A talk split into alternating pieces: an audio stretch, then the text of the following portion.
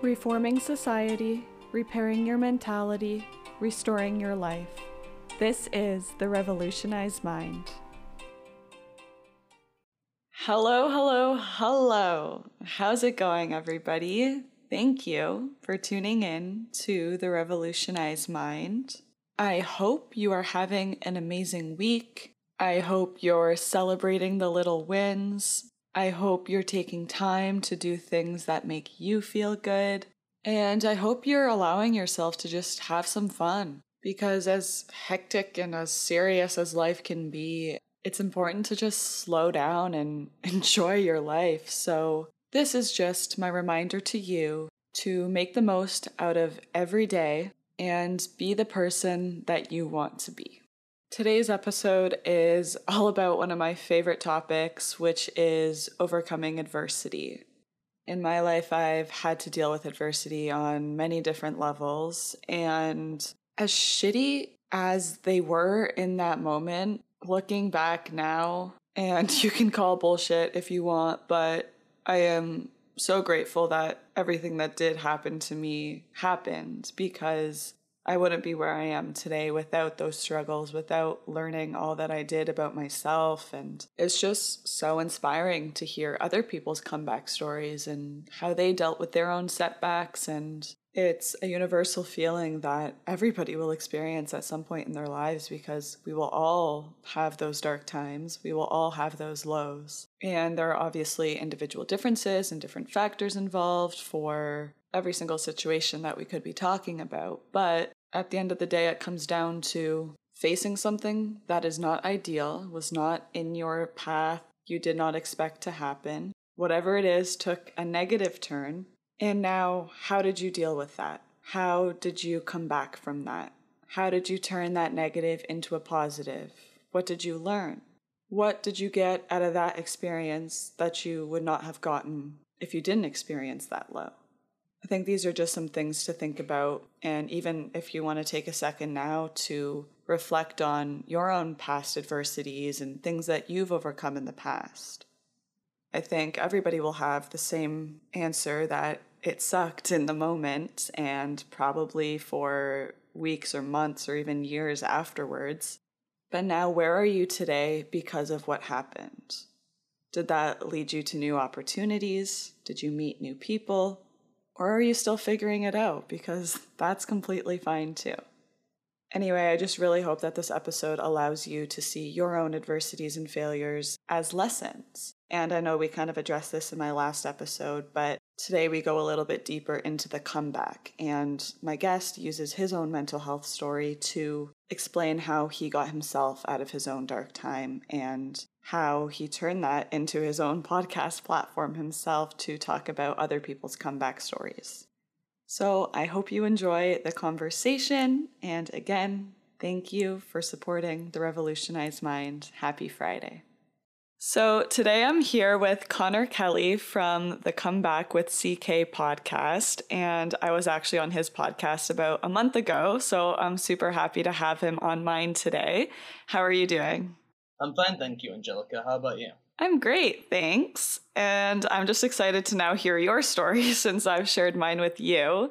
Um, and before we get into all that, would you like to just tell me and my listeners a little bit more about yourself? Yeah, no problem. Uh, so I'm Conor. I'm from the UK, and I've been living as an expat in Vietnam for two years now. Two years as of late July 2019, just before Corona.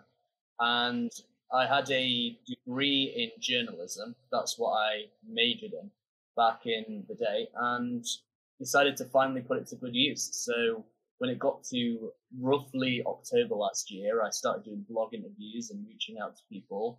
And then that transpired into a podcast form, which I began in mid January of this year. And ever since then, I've just been committed to doing as many podcasts as I possibly can, simply because I really enjoy it. So have aspirations to move to Australia when the borders open because I quite like the idea of living in various places. And that's my brief overview. Feel free to ask anything else if you wish. Amazing. I love all the travel. So that's awesome. I'm really happy to have you on, and your podcast is incredible. I can't believe how many episodes you've done in such a short amount of time. So good for you. So, when we first talked, you mentioned that you had a complicated mental health history yourself. So, are you comfortable diving deeper into this topic and explaining your story today? Yeah, absolutely. I'm generally quite open about it because I find it to be beneficial and I find that it makes me realize that the things that have happened to me aren't unique. There are millions of people with similar stories. So, I'll give you a brief overview. Uh, from a young age, there would often be periods of nerves, periods of I say pessimism where I wouldn't feel like I'd fit in or I would struggle with certain areas and I'd have quite low self esteem throughout childhood. And when I got to about the age of 17, 18, I thought, this maybe there is actually something to this. For example, in the childhood years, I used to just think, oh, I'm being weak or I should just get on with it. I'm really lucky. There was no external factor for it. For example, I was never bullied, I was never abused. My family life was very idyllic, so there was never really an issue if anything, I was looking for a problem because there was genuinely nothing to come up.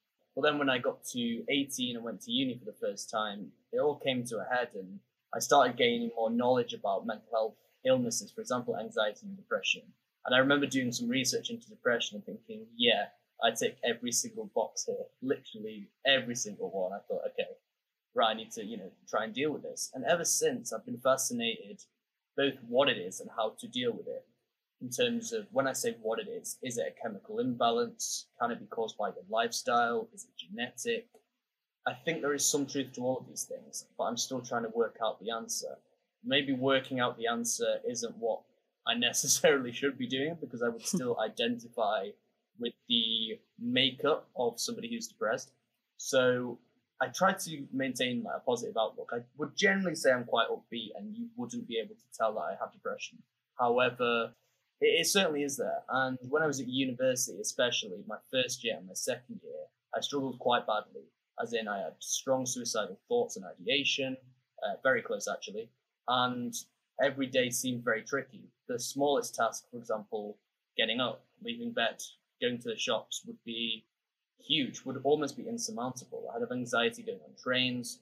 Uh, I had a period actually when my sleep was so crazy. I used to go to bed uh, about 8 a.m wake up at 6, 7 p.m. and then stay up until 8 a.m. So I wasn't seeing sunlight for about two or three weeks, which was extraordinary when I look back because obviously had that had a direct effect, but it was tricky. And with the university lifestyle as well, there's lots of drinking, there's lots of going out and partying. And I do like a bit of that, but I look back and think, okay, maybe maybe that wasn't the healthiest thing to do, but every 19 year old's going to do it. So uh, yeah, there's quite a few factors. Uh, in terms of how I have dealt with it since. I've been very open. I've posted things online. I've spoken to people. I've gone through therapy. I've taken medication. I've read a lot of books.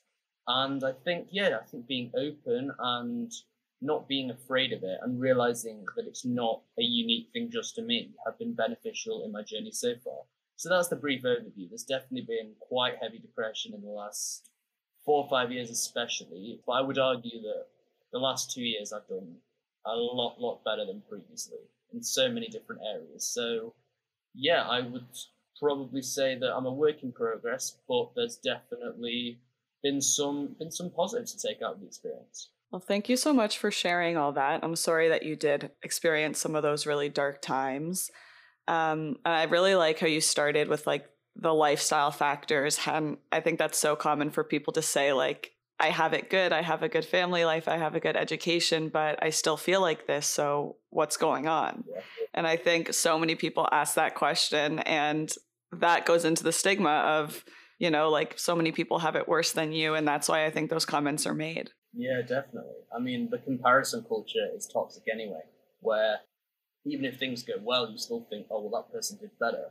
So I've done quite well in the last few years of just shutting that out and realizing that often on social media, it'll be somebody who's manipulating reality where you'll look at it and you'll get jealous and envious and you'll think, oh, they've got such an easy life or such a wonderful life. And you think, well, there's a lot of things they're hiding and maybe they would be envious of me in a different way. So comparison culture is always the one. I realized uh, not to, I'm trying to think of the word here, not to belittle my traumas and my pain. That, that That's it, that's the word. Because you can often, yeah, compare it to other people's and think, oh, well, it's not as bad as theirs, get over it. But it is bad and it's worth feeling and validating because it's happening to you.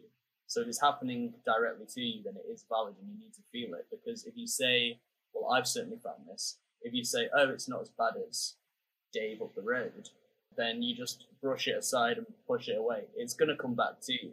So I think accepting your pain and what you're going through and then finding a way through it is much more beneficial than pushing it off. I absolutely love all of that. That's something that I preach consistently on this podcast. Um, I think, especially just coming from that mental illness background, like once you actually go through it yourself, you know how much more difficult it gets if you actually start pushing those feelings away rather than actually accepting what's going on and trying to deal with them in whatever way works for you. Yeah, absolutely. I often find that when you actually embrace it and when you lean into it, it's actually it's quite liberating in a way because you're taking 100% responsibility for your feelings. For example, if I feel jealous or angry or upset or depressed and I push them away, then I'm almost trying to palm them off. Whilst if I accept them almost say, okay, come in, let's see what you have.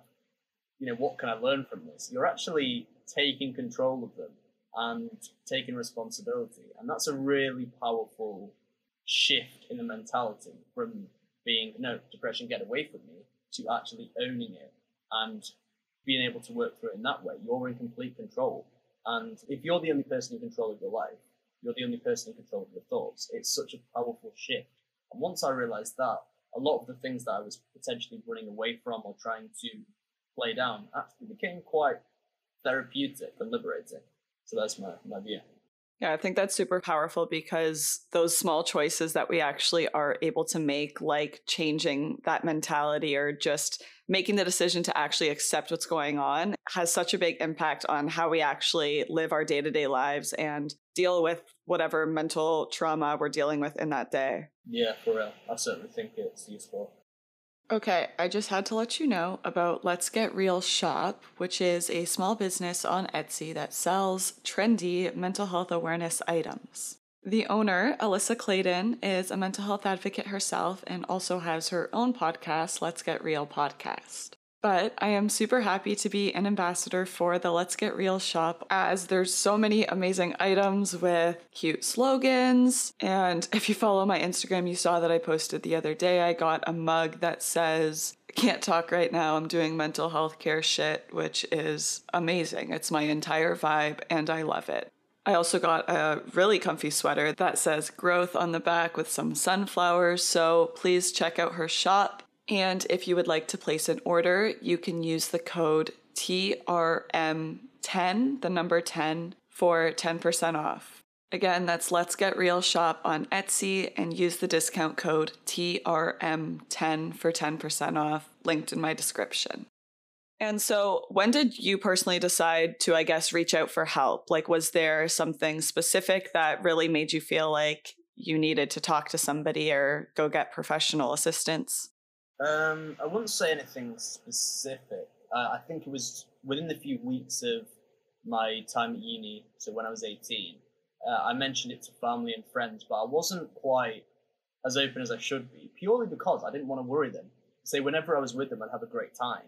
And so I thought, there's no point in me, you know, ruining the mood here by saying, hey, I'm struggling a bit. So I'd say, yeah, I've been feeling a bit of depression, but I wouldn't really delve into it too much. I'd say, but I'm getting over it. So I'd, I'd almost palm it off. So I'd almost tell them and think, right, I've told them, but you've not really dealt with it. So yeah, from, from then on in, really, I'd have the traditional forms of, you know, medication, talking to somebody like a, a university counselor.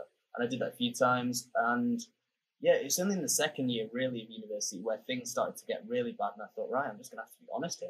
And yeah, basically opened up to you know those closest to me that was having suicidal thoughts and that was really struggling, sought more professional help, and slowly but surely brought my way out of it. I have a weird relationship with that era of my life where I own it and I've talked about it and I'm, I'm proud of how I came out of it. But I almost don't want to don't want to identify too much because occasionally I if I think too much about the past, I'll go back to that era and I'll almost neurologically dive into that person again. And I would rather focus on the person I am now, who is, you know, still have my difficult periods, but day by day, things are generally okay. I just, you know, occasionally have a little bit of a slump, but miles apart from that individual. So it's a it's a complex process, but in terms of reaching out for help, it was when I was about 18, 19 when I really did it. And since then, I've not really had a problem. I mean, I'm very open and I'm very lucky that the people that I usually surround myself with are very accommodating to it. So I wouldn't make excuses. For example, I was 18, I was invited out, and you know I, didn't want to go because of depression. Uh, I'd make up an excuse. I'd be like, "Oh, I've got a wedding tomorrow," or something. Jeez, like I went through everything, like wedding, dentist, doctors, everything. but now I'm like, yeah, just struggling a bit, not really got the right headspace on. And the people who know me and are accommodated to me accept that. So that's my current process dealing with it. I think you just brought up so many great points, and we'll start with the last one. The making excuses is something that's so common that you're trying to, you're like pushing what you're going through aside because you don't want others to know that you're struggling or you don't want others to have that perception of you. Yeah. So I think that's so common. And getting to that spot that you're in now, like actually admitting I'm not in a good space to go out right now, is such a shift in your own mentality and just the way that we talk about mental health in society in general. Yeah, for real. I often find it useful to just say it, where, for example, if I'm going out with a couple of friends, I'll say, okay, I do want to come, um, I do want to have a good time, but not quite in the headspace. So, uh, yeah, let's play easy for the first 20 minutes or so. And I don't surround myself with an enormous amount of people, to be honest with you. I'm quite select nowadays of who I spend my time with. And so the people that I do choose to are always people who I know will be cool with it and just say, yeah, man, if you want to take a 10 minute breather to yourself or do this, then it's absolutely fine. So, yeah, being open and honest, actually, I think sometimes people appreciate the honesty, where instead of me coming out with an excuse like doctors, dentists, I came out with quite a few when I was 18, uh, they actually accept that you've been really authentic and said, yeah, I'm just not feeling the best. So they're actually quite appreciative of the honesty. So that's where I think we need to get to. Yeah, and that honesty I think brings you closer to the people that are actually closest to you and actually want the best for you because the people that can understand where you're coming from and appreciate your honesty, I think just kind of separates you and puts you more in path with the people who are like-minded, who genuinely care and love you. Yeah, for real. Just being open, authentic and sharing what's really going on can go so far. So, after all the ups and downs that you personally faced, what has this journey taught you most about yourself? That is a very good question. what has it taught me about myself? Wow. Probably that I'm a lot more capable than I believed I was. Where I look back occasionally at setbacks that I faced and think, how did I manage to get through that? That was dark, but I still did it. So I feel like I'm a lot more resilient than I give myself credit for nothing is as big as you make it out to be, both for good and for bad. And I will explain a bit more about that. Whether this be something good, like a birthday party or a concert or a football match, I'd make it internally into a huge deal. So I'd get almost manic excitement. And if you could bottle the excitement I would feel as a drug, you would make an absolute killing because my excitement was fever pitch level. However, once you go that high, there's only one way from there, and you go back down to a crushing low.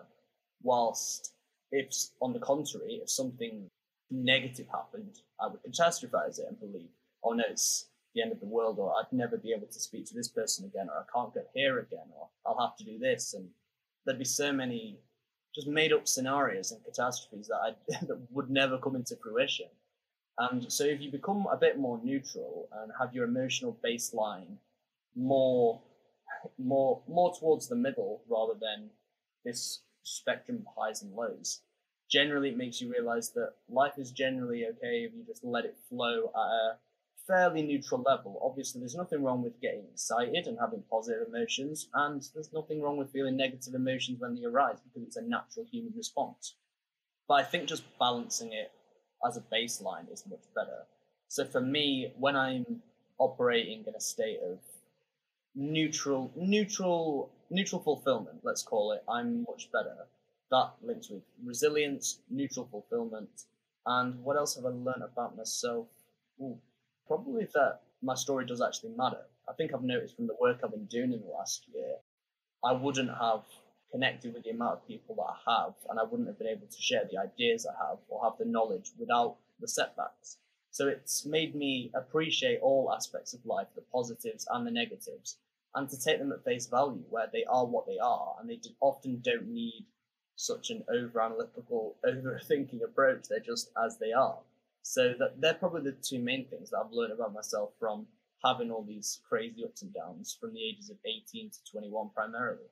I love asking that question because I love getting people's responses. And I think while just going through life in general, we all have different experiences, but especially people who have mental health history or trauma. I think you just learn so much about yourself, about dealing with setbacks, about talking with other people and yourself. It's just such a unique experience that once you go through it, you really just gain all this new insight and perspective. And I think it goes into kind of why you decided to start the Comeback podcast. Um, so, do you want to just give me a little bit of a background on that and when you actually made the decision to start it and why? Yeah, no problem. Well, I've been really interested in podcasts the last three years or so. Uh, some favorites include London Real with Brian Rose, School of Greatness, Lewis Howes, uh, Joe Rogan Experience, classic. And yeah, I'd often be going to the gym or I'd be going to work or somewhere and I'd have a podcast on. And I'd be fascinated how much I've learned from two people sat in a room having a conversation. Yet for some reason, going back to what I mentioned earlier about building things up, my initial reaction was, oh, I can't start a podcast because I need a big studio, I need proper equipment, I need a huge contact list, I need this, I need good lighting, I need good sound system, I need a. There'd be so many things that I would need and so I'd build it up to be something unsustainable. And once I moved to Vietnam, it was about September 2020, September to November 2020. I, I was I lost a bit. I was struggling a bit. It was a, a year into this new country with coronavirus, and I was thinking, oh, I need to get out of this. I've gotten out of slumps before. How do I get out of this one? So I was, you know, just getting through the days. It's one of those periods where you have to take it day by day. So I was just like, right, okay, just get through this day and you'll figure out a new idea and I was starting blogs, and so I decided to start writing just my opinions and thoughts about stuff. And then realized, oh, I could do some blog interviews. I was always comfortable with the writing style due to my journalism background. So I did the blog style interviews. Um, after it got to about 30 or 40, I realized, well, I enjoy doing this. And if I can get 30 or 40 blog interviews out, and they take a while because you have to have the phone call with someone and then type them up, why not just skip that bit and just do the podcast? But then the you know the, the inner the inner voice shall we say which doubts you is saying oh but you haven't got equipment etc and for some reason one day this little light bulb went off and went you can do it on your phone. And you're in saigon vietnam and you're surrounded by so many people. Start with your phone and start with zoom. And i thought well, okay might as well start this. So i just I, I, did a trial. I did a trial with a friend. I was like can you sit down and just ch- talk for two minutes? I'm like we'll, we'll record something on a phone and see how it goes we did it. It worked. And I thought, right, okay, let's get this cracking then. And yeah, mid January 2021. So yeah, this year I I met a, a, girl in a bar and was just like, oh yeah, do you want to do a podcast one day? she's like, yeah. and so she became my first guest. And from then on in, I've not really stopped, to be honest with you. I've just been doing as many as I possibly can. But the seeds were sown for a while. I think it was just a case of me actually taking action, not making things such a big deal and just doing it. And once I did the first one, I thought, oh, that was fine. I should do more of these. And ever since then, I've just become slightly obsessed with making as many as possible. Uh, I think the voice in your head telling you like you need all these things or it's going to be so much work that you can't keep up with is so restricting and just actually making the decision to do it and like you said you just first did it on your phone which is amazing it really shows you how much you're capable of and how easy it is to connect with people like look at us now. It's like noon here, my time. You're almost midnight in Vietnam right now. So happy we could actually connect and do this. But just like across the world, how interesting it is to hear people's stories and just chat. yeah, absolutely. I mean, I've had guests from, I counted the other day just because I'm in lockdown, so I'm bored. So I was doing a bit of, you know, just random stuff. Hmm. and I counted 42 countries I've managed to interview people from. And yeah, there are insights from people that I would never have met if I hadn't done this podcast. Even if I had met them, I would know I wouldn't have a connection anywhere near like the one that we've established. For example, you'd probably see them at a gathering, shall we say, a party, and you'd probably say hi, hi, and have small talk, and you wouldn't actually have anything meaningful. Whilst if I mention the podcast, usually people are slightly slightly curious. They go, "Oh, what's it about?" And I'll give a brief intro, and they'll go, "Oh, yeah, I've had a bit of this." I go, "Okay, do you want to talk?" That's an interesting one. they also have the same reaction that I did, which was, oh no, I could never do that, or that's too big. And then once they do it, they realize it's nowhere near as bad as it seemed to be. I actually did one podcast interview myself before I started my own, and I was quite nervous before. I thought, ooh, ooh, this is tricky. And once I actually did it, I thought, wow, this is fine. Once it was out on Spotify, etc., why don't I actually do my own now? And so that's how it all came about, just ignoring that inner critic and realizing, even if it goes badly, for example, if I released a podcast and it isn't a groundbreaking one, I used to think that every single episode I did had, had to be sensational that it could get a million views. Genuinely, and from somebody who hadn't even started the podcast, that's an extremely grandiose ambition. But I just thought, yeah, okay, why don't you start? And if it, if one sucks, it sucks. Just release it and then move on to the next one. So I think, yeah, silencing the inner critic and not being afraid to be shit. Just yeah, roll with it. And if it sucks, just move on to the next one. It's not a big deal. I'd probably say the main message I'm looking to uh, looking to convey on this podcast is nothing is as big of a deal as you make it out to be in your mind. So I'd also say this with this podcast. I think that's such a great reminder. And just the whole theme of your podcast and the message you're trying to spread to all your listeners. I was listening to one of your first episodes when you explained what the comeback meant to you. And you were kind of talking about how failure isn't a bad thing, which I mm-hmm. thought was so powerful. Um, so, can we just discuss that a little bit? Like, why the comeback? What why were you drawn to the whole comeback story and like overcoming setbacks? Yeah, sure. So it's actually slightly coincidental where I was trying to think of a name for a podcast, and it's you know I'm, I'm sure you're aware with the revolutionized mind, thinking of a name for the podcast can sometimes be tricky. You can often put yourself off doing it because you can't think of a name, and yeah, one of the main themes due to my own experience was I've been facing setbacks and I've overcame them. So how did I come back? And I also realized my name is Conor Kelly CK, which fits in with comeback. So that's why the CK at the end of it is capitalized. And mm-hmm. I used to call it Comeback CK. That was for the first 60 episodes. And I realized one day, well, I don't really like the sound of this. It's hmm, slightly cringy to me. I'm going to change it. So it's Comeback. but yeah, uh, brief overview 2019, I started getting a lot better in terms of my own development and realizing I was going to actually have quite a good life rather than always struggle. And that's when I moved to Vietnam and I thought, okay, comeback is a great theme. I've managed to come back from adversity. Everybody is going to face adversity at some point. It's not about what happens to you, it's about how you bounce back from it. And this idea of failure will happen to anybody. Everybody will fail at some point in their life. I mean, there is a quote, and I don't know, I'm, I'm paraphrasing here, but if the only way to avoid failure is to do nothing, be nothing, say nothing. It might be Aristotle. I might have to search this after the pod, but it's along those lines. and failure can often be a very valuable teacher. It's I almost I, I read this in a book actually, and I try and take it in my life on a day to day basis now.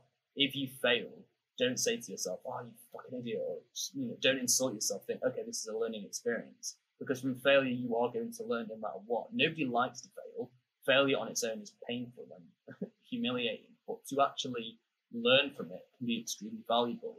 And a lot of the high performers, I've, from my journalism background, I've always been fascinated a bit with people where people in the public domain who've maybe achieved things that are quite extraordinary. I think, how did they do that? They must be a superhuman. And often when I was doing my research or reading up, I thought they're not superhuman the main thing that stands out is they failed lots and lots and lots of different times in almost every area, learned from all of those failures and experiences, put them together to get better, and that's why they're at the high level that they're at. So if you fail so many times, you've almost learned more than anybody else. The more you fail, the more you learn. Now, I'm not saying to deliberately fail, of course, try your best, and nobody's ever wanted to fail, but once you do, realize that you can learn from this and something good is going to happen as a result. Even, for example, fear of failure can be just as debilitating as themes we've already discussed, where, for example, you, Angelica, myself, if we were saying, starting out this podcast, oh no, you can never release this because what if it fails? Well, then you're not going to do anything. The podcast would never be a thing. Mm-hmm. Neither with people who've written books or painted pieces or done any kind of project. They failed in some capacity, small or big. I think the key, if you're going to do something worthwhile, you're going to fail. So accept it, embrace it, and go through it. And that's what I'm trying to do with comeback. I've made quite a few failures already. Not too debilitating. The podcast is still going strong, so just learn from it and embrace it. I think that's the important lesson that I'm trying to promote. Failure, if you learn from it, is actually a good thing and almost as valuable as success.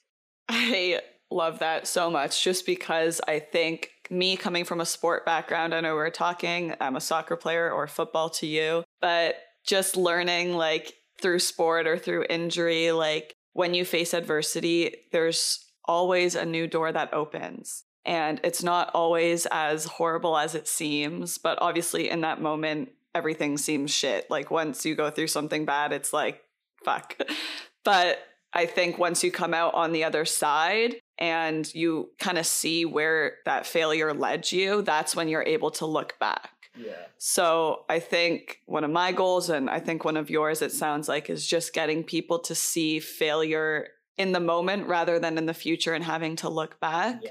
as a lesson rather than a true setback. Yeah, absolutely. I think seeing it for what it is and trying to see the bigger picture where obviously if you fail at something or you're facing some kind of adversity in that moment, it's horrible and you think you're never going to get through it. But if you look at the bigger picture where you maybe examine your previous setbacks and realize, oh, I came back from that and that and that and that. What's this? Can I come back from this? Yeah, I probably can. So yeah, see the bigger picture, uh, examine it for what it really is, and think, what can I learn from this? Where okay, I've failed in this capacity because I've made this mistake. What can I do next time to make sure I won't do this? And often it's better to make mistakes early doors because you know there's not as much riding on it. Whilst you know, for example, right now with this podcast, and I'm not sure if you're in the same boat. There's nothing to lose really. Just there's nothing to lose because it's at the startup stage. So get them out there and make as many failures as possible and see where it see where it leads you. So that's my current take on failure. hmm And I think the key difference is just kind of knowing that you're accepting a failure. You're not trying to think it's all sunshines and rainbows, because I think that's where the toxic positivity comes in. Yeah.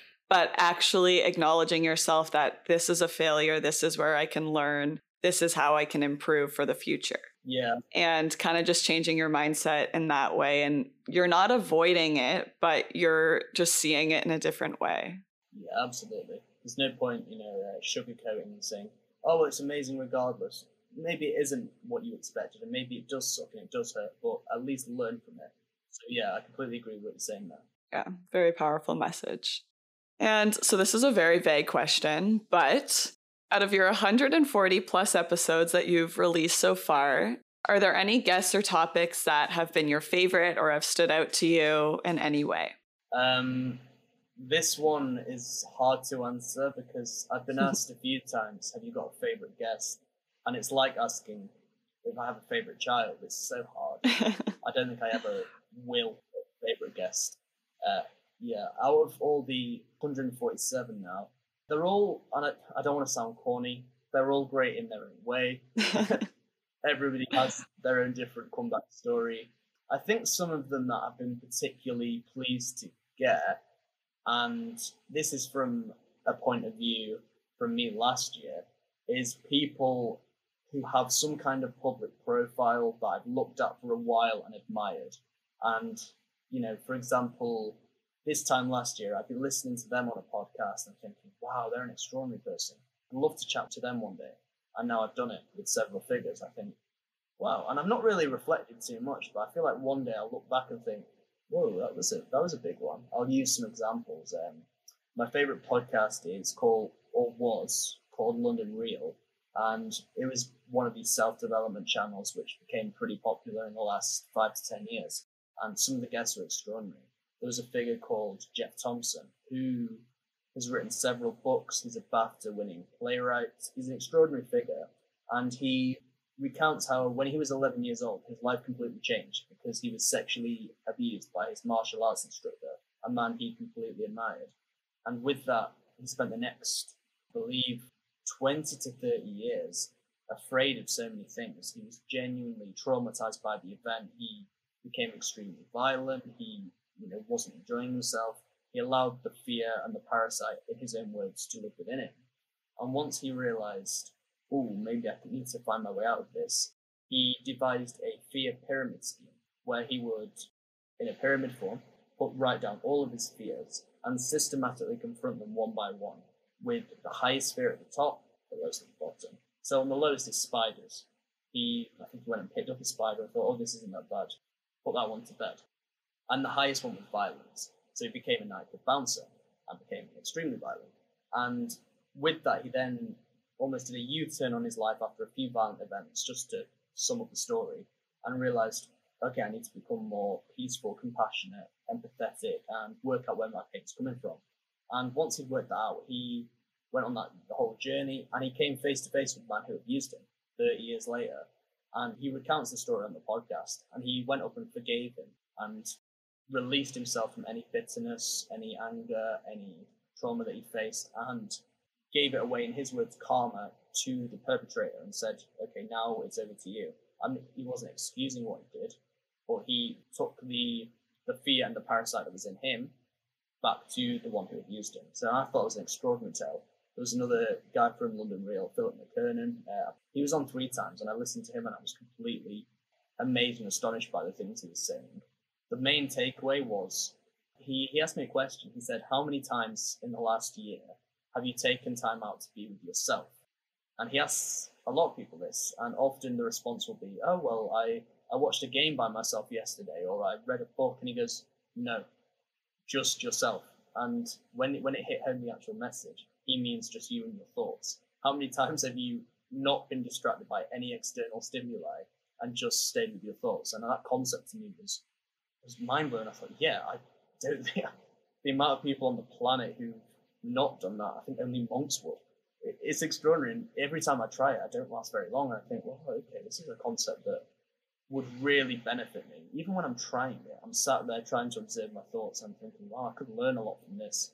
But it's very intense trying to say meditate for eight hours on end. It's it, it, it's hard, right? so he's another guest that I was particularly struck by, and I've been trying to integrate his message into my practice daily. Uh, another one is the first high profile. He was a high profile figure in the UK he was the Director of Communications and Strategy, right hand man to Prime Minister Tony Blair back in 1997 to 2003. And he had a huge mental breakdown just before he started his career. And then subsequently took one of the most pressurized jobs in the country. And the key message he says is that he is successful in his work because of his mental health issues rather than despite. And I thought, wow, that's such a powerful way of looking at it. He then developed this further by saying it gave him empathy, it gave him resilience. He would always use a system, like what we were saying earlier, where if the press were out to get him or there were some issues due to you know the political fury at the time, he'd go back to his breakdown and think, on a scale of one to ten, in terms of how bad that was, that was a nine. He genuinely was going to die, horrible breakdown. So anything that's going on here, for example, somebody in the newspapers giving him some criticism is about a three or a four. So he was able to see the bigger picture, put it to one side, and continue to work at the heart of government, an incredibly stressful job, with his mental health problem. And once he told me that, I thought, okay, this is definitely a crucial reframe. So those are the few examples that come to mind for me. But and I say this genuinely, not to be wishy-washy. Everybody's brilliant.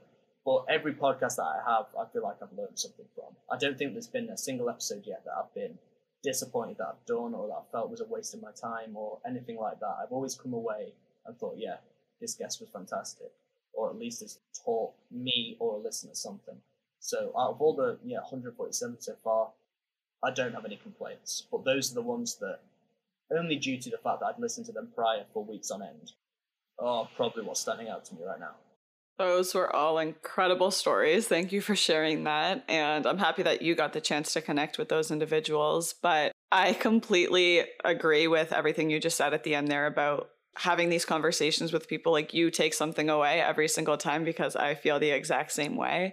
I think these conversations are just so eye opening and they teach you so much about how other people deal with their struggles and what they've gone through. And you can kind of take that back and reflect on your own life and I feel like sharing these stories, like everything you just shared today, is now going to go out on my platform, and everybody listening to it can hopefully take one thing away from it. And that's the goal is just can you apply one of these things to your life? Can you take one positive message away and spread that message outwards to now your group? And I just think that's like exactly what it is is nothing is a waste of time. Like having these conversations sets you ahead in your life and now hopefully being on a platform you can spread that message further than it would other words. Yeah, absolutely. I feel like I can only learn from talking to people from so many different backgrounds. The main tool I would advocate for for people wishing to start a podcast is to be open minded and curious, where obviously somebody is, for example, in Vietnam, somebody who's grown up in Vietnam and the people I've met have been from USA, Canada, Australia, South Africa they're bound to see the world differently due to their background, their experiences, their family life, their conditioning, even the entertainment they've consumed, the music, the books, the news platforms, their friendship circles. There are so many factors. And if I was from a different area that I am, I would be very different in terms of my subconscious programming and my inner conditioning. So why not embrace the fact that so many people are different and you know, ask them questions about it and really try and delve into their minds and see from behind their eyeballs. Otherwise, I'd live the same life with just my beliefs, and I'd get to a point where I wouldn't know anything different. I think at this age that I'm at, where I'm 24 soon, by the time this is out, I'll be 24. I'm um, at this age, it's great to speak to as many people as possible and get all of these ideas and pick up something that I think, yeah, okay, I can see it from your angle now this might benefit me in this way, or this might benefit me in this way. I never know, but it's good to actually pick up little nuggets of wisdom from as many circles as possible. That's the main thing I'm trying to achieve this podcast. Oh, those were such great points. And I think that cultural difference around the world, and there's just so many different perspectives that people have based on their own experience, where they grew up, what their family's like, what their friends are like. And the media is a big one too. So just always having an open mind and knowing that people are coming from different backgrounds when talking to them. And I think that's just another reminder about being kind always and letting people have their own experiences and not feeling like your way is the only way. Yeah, absolutely. Realizing that you can be wrong. I think be teachable, you're not always right. Where often you can think it is, but if you never learn and you never see things from a different point of view, you are stuck and you're stagnant, and there is no point. There is no point in being really. I think there's a lot of value in learning and seeing things from different perspectives. Where I'm, I actually quite like being wrong. Now I know that sounds bizarre because you could easily say no, that's a lie. Nobody likes being wrong. I, I, I do nowadays because I think right, okay, I wouldn't have known this, and I would have gone, God knows how many years still believe in this if I wasn't open to it from a different perspective. So I'm always willing that I can learn something from everyone I meet. Sometimes it can be the opposite, where I, I'll learn not to be like that person or not to think like that person, but I still will learn something. So yeah, I think just be open minded, always have your eyes and ears open, and realize that people see things differently to you for a reason. Maybe try and figure out why rather than demonize. It's one of my pet peeves currently when I see, I'd say, cancel culture, where it's, mm-hmm. oh, well, I don't agree with you, so you're wrong. I, I wouldn't agree with that. I think just try and have a more rational debate and see things from another person's point of view. It's such a valuable skill, and I think it's sorely lacking in today's culture. Absolutely. And I think that's such a great reminder just for people to remember when they're speaking to another person. Like, get outside of your own head and put yourself in somebody else's shoes before you make a judgment or make any comments that are stereotyped or biased based on what you know. Yeah, absolutely. We're born with two ears and one mouth for a reason. Love that.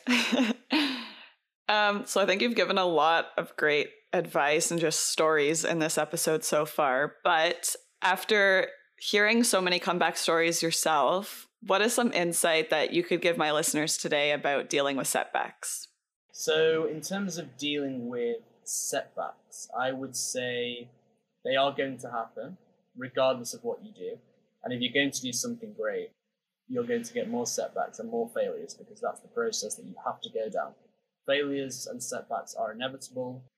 Don't run away from them, just embrace them because that's ultimately the way through it.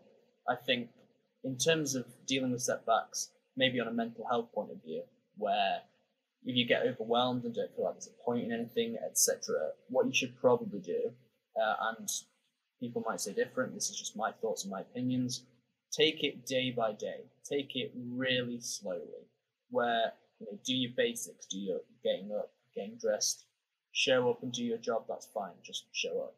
And give yourself a thought, and not in a morbid way, but realize your own mortality, that one day you are going to pass. You aren't going to be here. And when you get to those final few hours, whenever they may be, hopefully they are many, many years in the future, you are going to think, oh, I wish I'd done this, or why did, did I, re- was this really, you know, a good enough reason not to do it? For example, with this podcast, you know, if I got to the end of my life and really wanted to do a podcast, but didn't because some guy I went to school with like 10 years ago might think I'm an idiot, like, why, you know, why would, that, that's not a valid reason. So I think embrace failure, beware of your immortality, because one day you're not going to want to have regrets, and take it easy. Realize that nothing is as big as you think it is, where in this moment it feels like the end of the world or that you'll never be able to come back. You will. Maybe it might take a bit of time. It might be painful in the initial days, but you will be able to come back. I think a lot of the greatest lessons and the greatest teachers of history have all faced setbacks, but always came back from them. So, yeah, in three phrases nothing's as big as you think it is, embrace the failure, beware of your immortality. I could not agree more with any of that.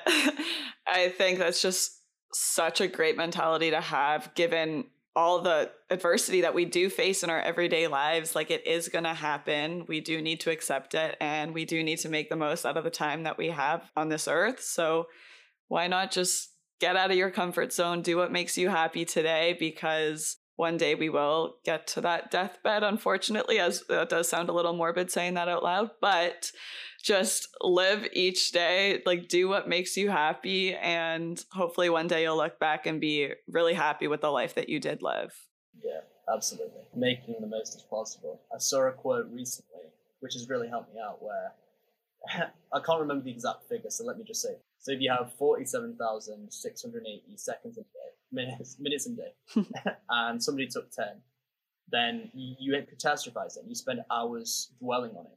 Whilst if it was money, you wouldn't care. So think of it in that capacity where if somebody pisses you off or annoys you for about five minutes, let it just be that five minutes. Don't drag it into the next hour and the hour after. It's just eating into your time and energy. And ultimately, one day, it's not going to matter. That guy who beeped at you in the traffic, that person who broke up with you, that insert list, the list could continue for a while. Just get rid of it and realize that, yeah, it's ultimately not worth your time and energy. So, yeah, I think that's important. Absolutely. Well, thank you so much for sharing all of this. I've learned so much, and I know every single person listening to this will be able to take one thing away. Um, so, lastly, how can people connect with you or find your platforms? Yeah, so the podcast is available on primarily Spotify, but should be everywhere you can access podcasts. So Apple Podcasts, Google Podcasts, Podbean, Anchor, that's where it's at. Where I do a lot of my communication, where I source guests is via Instagram, which is at the comeback with CK. And I'm going to devise a website very soon. Now that I've put this on record, it has to be done. It's something I've been putting off for a while and being lazy but now that I've put it on record on this podcast, I have to be held accountable. So that'll be coming soon. And yeah, it's probably going to be along the lines of the comeback with CK.com. But yeah, that's my current ways to go.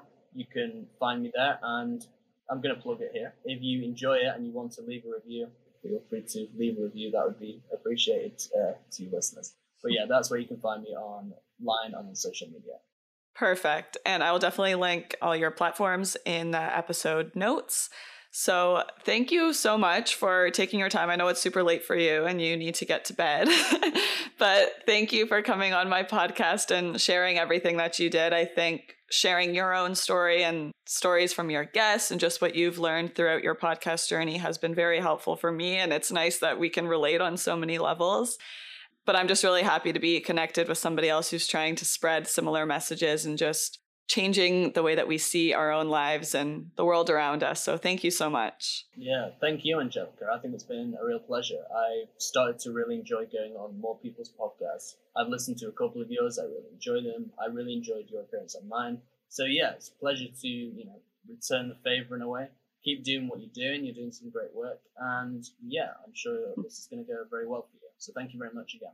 Thank you. I don't have too much to say after that, which is rare, but I think he covered practically everything about comebacks, resiliency, failure, coping with your mental health. And one thing I just wanted to highlight, given that he is from across the world, is the individual difference piece based on cultural differences and how one's life experience and background really affects one's perspective. And it's obviously really hard to see anything outside of your own experience because that's all we know. But having the open mind and the willingness to put yourself in somebody else's shoes and understand that there are experiences, there are perspectives, there are mentalities outside of your own that are completely valid, are completely normal. And I feel like Western culture is just horrible at this. We think our way is the only way, and it takes work. It's uncomfortable. We have grown up watching the media, hearing from older people all of these things about life in the world that is so one sided. And I just think it's so important to have these conversations with people and hear where they're coming from and maybe why they think the way they do or what experience they've had, whether it's them or generational trauma. And already having listened to a couple episodes of the comeback with some international guests and hearing the stories that Conor shared today, it's really eye opening to see different people's perspectives and adapting the way you think to be more inclusive, more open minded, and just improved for the overall betterment of society. Huge shout out to Conor for coming on my podcast. Please, if you liked him today, go check out his podcast. It's incredible. And give him a follow on Instagram to keep up with all of his episodes. I hope you have an amazing rest of your day, and I will be back next week. Thank you.